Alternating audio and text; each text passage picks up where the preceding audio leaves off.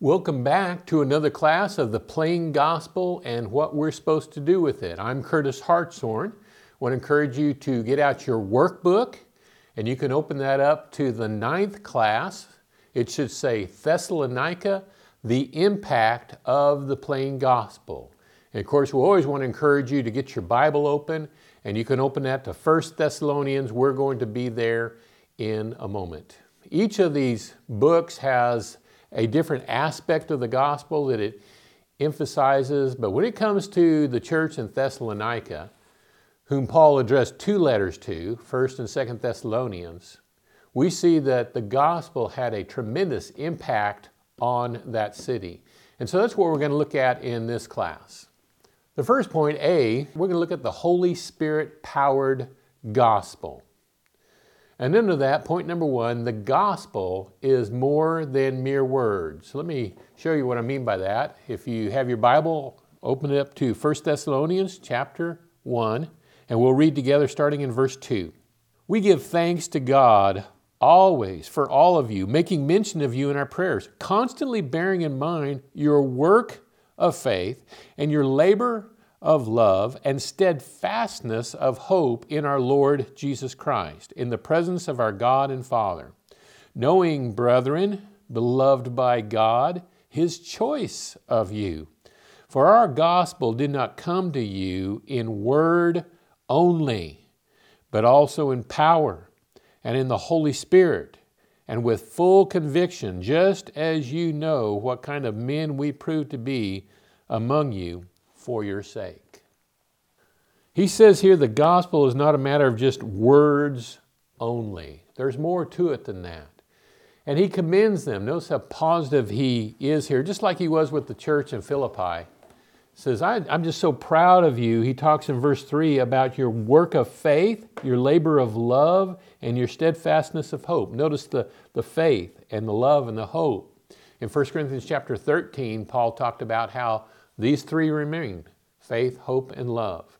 And here he commends the, the Thessalonians for having all three of those. He talks about their being chosen by God in verse 14, knowing, brethren, beloved by God, his choice of you for our gospel. And this gospel is more than just mere words. We see, point number two, that we proclaim this gospel out of a strong conviction by the power of the Holy Spirit. Going on in verse 5, it says, but also in power and in the Holy Spirit and with full conviction. We want to preach the gospel with a conviction about this. I'm convicted. This is right. This is true. And that conviction will come through in your presentation of the gospel if it's truly there. But we also want to understand we, are, we have the gift of God's Holy Spirit, and we're preaching by the power of that Holy Spirit. Number three, this Holy Spirit power gospel must be preached even, even during adverse conditions. He goes on in chapter 2, in the first verse, and says, For you yourselves know, brethren, that our coming to you was not in vain, but after we had already suffered and been mistreated in Philippi, as you know, we had the boldness in our God to speak to you the gospel of God amid much opposition. For our exhortation does not come from error or impurity or by way of deceit, but just as we have been approved by God to be entrusted with the gospel. So we speak not as pleasing men, but God who examines our hearts. Paul was boldly proclaiming the gospel there in Thessalonica. And if you're not familiar with Acts 17, you may want to pause this video and go back and read the first half of Acts chapter 17 and see how that work went in Thessalonica. It was not easy. He faced a lot of opposition. He preached the gospel there in the synagogue, and some liked it, some responded, many obeyed the gospel, but there were many who did not.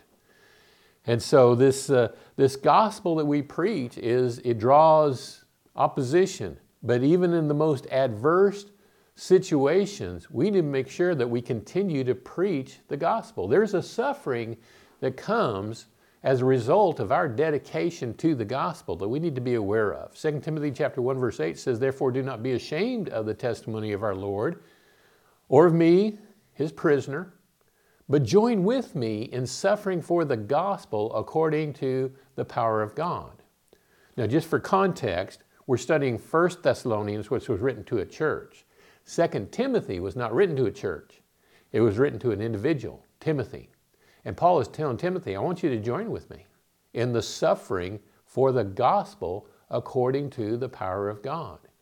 He is telling Timothy, if you preach the gospel, sooner or later there's going to be a suffering, there's going to be an opposition to what you're preaching. That's okay, Timothy. You keep preaching the word.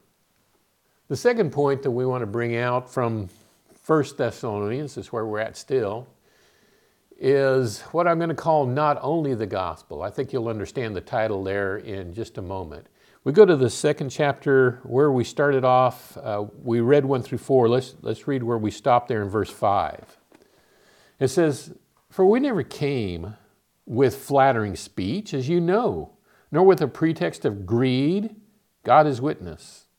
Nor did we seek glory from men, either from you or from others even though as apostles of Christ we might have asserted our authority. But we proved to be gentle among you, as a nursing mother tenderly cares for her own children. Having so fond an affection of you, we were well pleased to impart to you not only the gospel of God, but also our lives as well. Paul first starts off by talking about this embellishment. says we, we didn't embellish the gospel with any flattering speech. And I brought this out in the very first class that we did when we were talking about 1 Corinthians chapter 1 and verse 16, where Paul's trying to remember who all he baptized. Says, Now I, I did baptize also the household of Stephanas. Beyond that, I don't know whether I baptized any other. For Christ did not send me to baptize, but to preach the gospel not in cleverness of speech, so that the cross of Christ would not be made void. That's where our title comes from the plain gospel. Not with flattering speech, he says here, not with cleverness of speech. He goes on in 1 Corinthians chapter 2 and verse 1 and says, And when I came to you, brethren, I did not come with superiority of speech or of wisdom, proclaiming to you the testimony of God. For I determined to know nothing among you except Jesus Christ and Him crucified. There we have it again, just the plain gospel. He goes on in verse 4 and says, And my message and my preaching were not with persuasive words of wisdom, but in demonstration of the Spirit and of power. Over and over again, Paul is emphasizing it's not about the eloquence that we have as presenters, it's not how how good you are or how smart you are. It's about the gospel. Just present the gospel. That's all we really need to do. But we present not only the gospel. Number two, don't just share the gospel with people, share your life with them as well. We see this in verse 8. It says, We are well pleased to impart to you not only the gospel of God, but also our lives because you had become very dear to us. I've mentioned several times during this series the, the cohesion, the closeness that comes about from people who are of like mind, sharing the same gospel, working together. I was just talking with a, a colleague of mine just a little bit ago about how lighthouses don't compete. They work together. You got a lighthouse and you're shining the light, and I've got a lighthouse and I'm shining the light. We're not in competition with each other. We're working together to save sailors. That's what lighthouses do. They, they protect the sailors from dashing their ships against the rocks. We're spreading the light. We're working together. And we have a, a bond, a, a, uh, a fellowship as a result of our prayer, sharing the gospel. But we don't just share the gospel, we share our lives. we we get involved with people, we talk to people.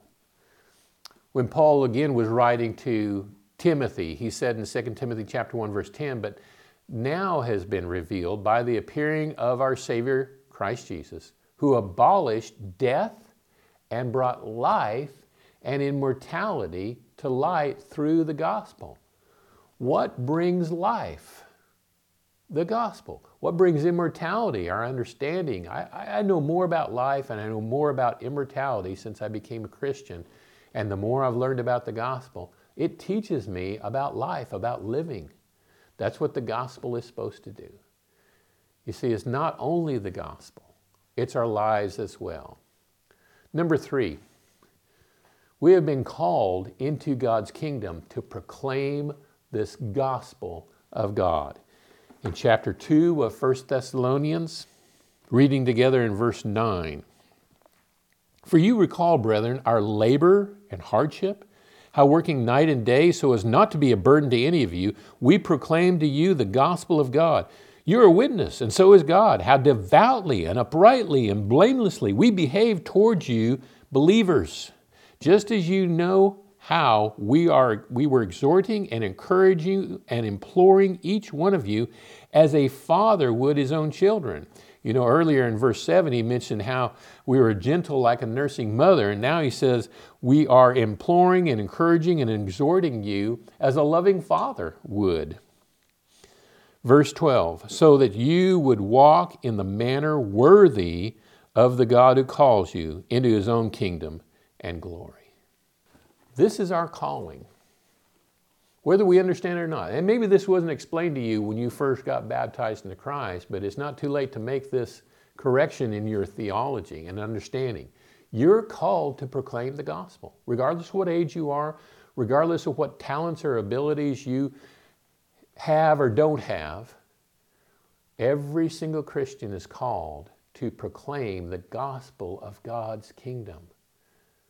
In fact, number four, that's what we're destined for. We were destined for the proclamation of the gospel of Christ. Look over at chapter 3 and verse 1.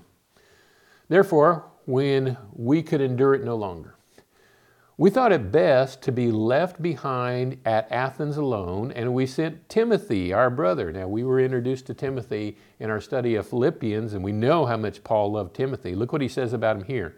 We sent Timothy, our brother, and God's fellow worker in the gospel of Christ to strengthen and encourage you as to your faith, so that no one would be disturbed by these afflictions. For you yourselves know that we have been destined for this. He says in this proclamation of the gospel, and as we're, we're going about what we need to do as a church, as the Lord's body, there's going to be some, some hardship, there's going to be some affliction. Don't let that discourage you. Don't let these afflictions discourage you. Realize this is what we're destined for. We're doing the right thing when we proclaim the gospel, the plain gospel to others. Going back again to 2 Timothy chapter 2 verse 8, he says, Remember Jesus Christ, risen from the dead, a descendant of David, according to my gospel. I was, uh, let me share a story with you. I was at a, a gospel meeting not long ago. I was sitting with a, a dear brother, someone that I'm close to, and we were listening to the sermon. And when it was done, I, I, thought the guy did a really good job with the sermon, but I looked over at my friend and he had this scowl on his face, like, I, I dare you to make me smile kind of look. And I said, You know, what did you think of the message? He says, Well, I didn't hear the gospel preached. Now, what this brother means, and I know because I've talked to him about this before, the brother in his sermon did not mention the death, burial, and the resurrection of Christ. And in this guy's mind, that means it wasn't a gospel sermon. I want to challenge that because I know that's a very popular thing, uh, or it, it's, I don't know how popular it is, but I've heard it before where people think if a sermon doesn't mention the death, burial, and the resurrection, it's not a gospel sermon. Think about this with me. Did John the Baptizer, did he preach the gospel? Or, or better yet, how about Jesus? Did Jesus Christ preach the gospel? Well, Matthew 4:23 says Jesus was going throughout Galilee, teaching in their synagogues and proclaiming the gospel of the kingdom and healing every kind of disease and every kind of sickness among the people. That's Matthew 4:23. Do you know what he was doing in the next chapter? Matthew 5 through 7. He's preaching the Sermon on the Mount, the greatest sermon ever preached. Was that a gospel sermon? You know where I'm going with this. He never mentions the death, burial, and the resurrection. And you might say, well, Curtis, that's not fair because that was before the death, the burial, and the resurrection. I know, but the point is the, the Bible says he was proclaiming the gospel, Matthew 4.23. And then he turns around and preaches a gospel sermon, unless you're going to say that's not a gospel sermon. He, pre- he preaches a gospel sermon without mentioning the death, burial, and the resurrection. There's more to the gospel than that. I hope you've, you've caught that already. That passage I just read in 2 Timothy 2, verse 8 says, Remember Christ risen from the dead, descendant of David, according to my gospel. So, according to the gospel, not only is the resurrection important, but the Davidic ancestry of Jesus is important.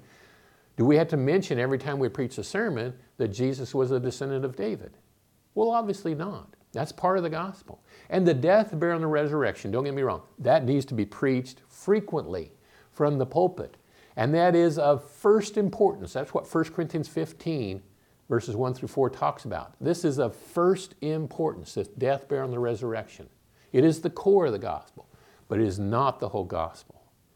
And just because we don't mention that in every single sermon doesn't mean it's not a gospel sermon. I, I hope I've, I've stated that in a, in a general and yet firm way that we've got to make sure we're clear in our thinking and what we challenge and, and what we're calling wrong that may not be wrong at all. When good news is being preached, the good news of salvation, that is a gospel sermon, regardless of whether it mentions the death, burial, and the resurrection of Christ. This gospel is about salvation, and that's our third uh, point, C, our, our third main point, the gospel of salvation. Let's talk about that. And now we're going to go to Second Thessalonians. Point number one, and this may not sound like it ties in, but I'll, I'll tie it in here in a second. A king is responsible for maintaining the safety of his kingdom. I want you to think about that as we read Second Thessalonians chapter 1, starting in verse 5. This is a plain indication of God's righteous judgment so that you will be considered worthy of the kingdom of God, for which indeed you are suffering. For after all, it is only just for God to repay with affliction those who afflict you, and to give relief to you who were afflicted, and to us as well, when the Lord Jesus will be revealed from heaven with his mighty angels in flaming fire dealing out retribution to those who do not know God and to those who do not obey the gospel of our Lord Jesus. These will pay the penalty of eternal destruction away from the presence of the Lord and from the glory of his power. When he comes to be glorified in his saints on that day, and to be marveled at among all who have believed, for our testimony to you was believed. Here's the point I want to make about a king.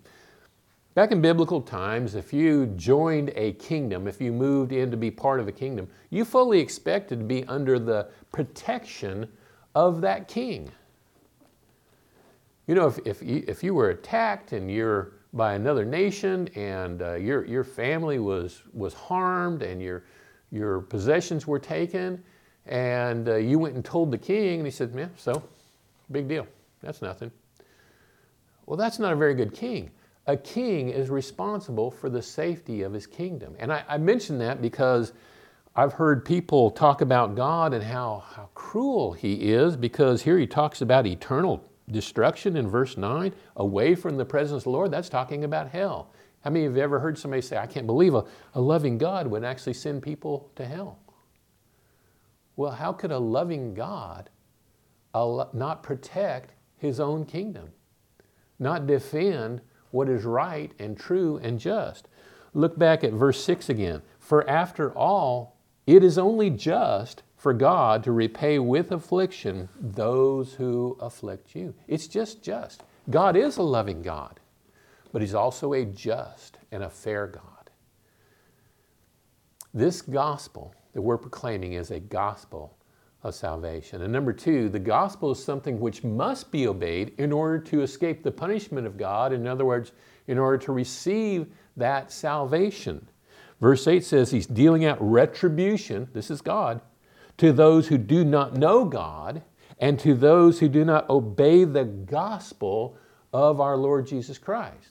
So if you want to escape this punishment, this retribution of God, you need to know God and you need to obey the gospel of God. What does it mean to obey the gospel of God? Well, you're going to have to wait to class number 10 to get to the answer to that because that's what the whole class is going to be. I promise you, we'll answer that very thoroughly in our next session. Number three, note that you were chosen from the beginning for salvation. We've, we've encountered this several times in the New Testament, but we see it again starting in verse 8 of chapter 2. We're in Second Thessalonians. Then that lawless one will be revealed, and I'm not going to uh, unwrap the man of lawlessness in this study. We'll save that for another time. But this lawless one will be revealed, whom the Lord will slay with the breath of his mouth and bring to an end by the appearance of his coming. That is, the one whose coming is in accord with the activity of Satan, with all power and signs and wonders, and with all the deception of wickedness for those who perish, because they did not receive the love of the truth so as to be saved.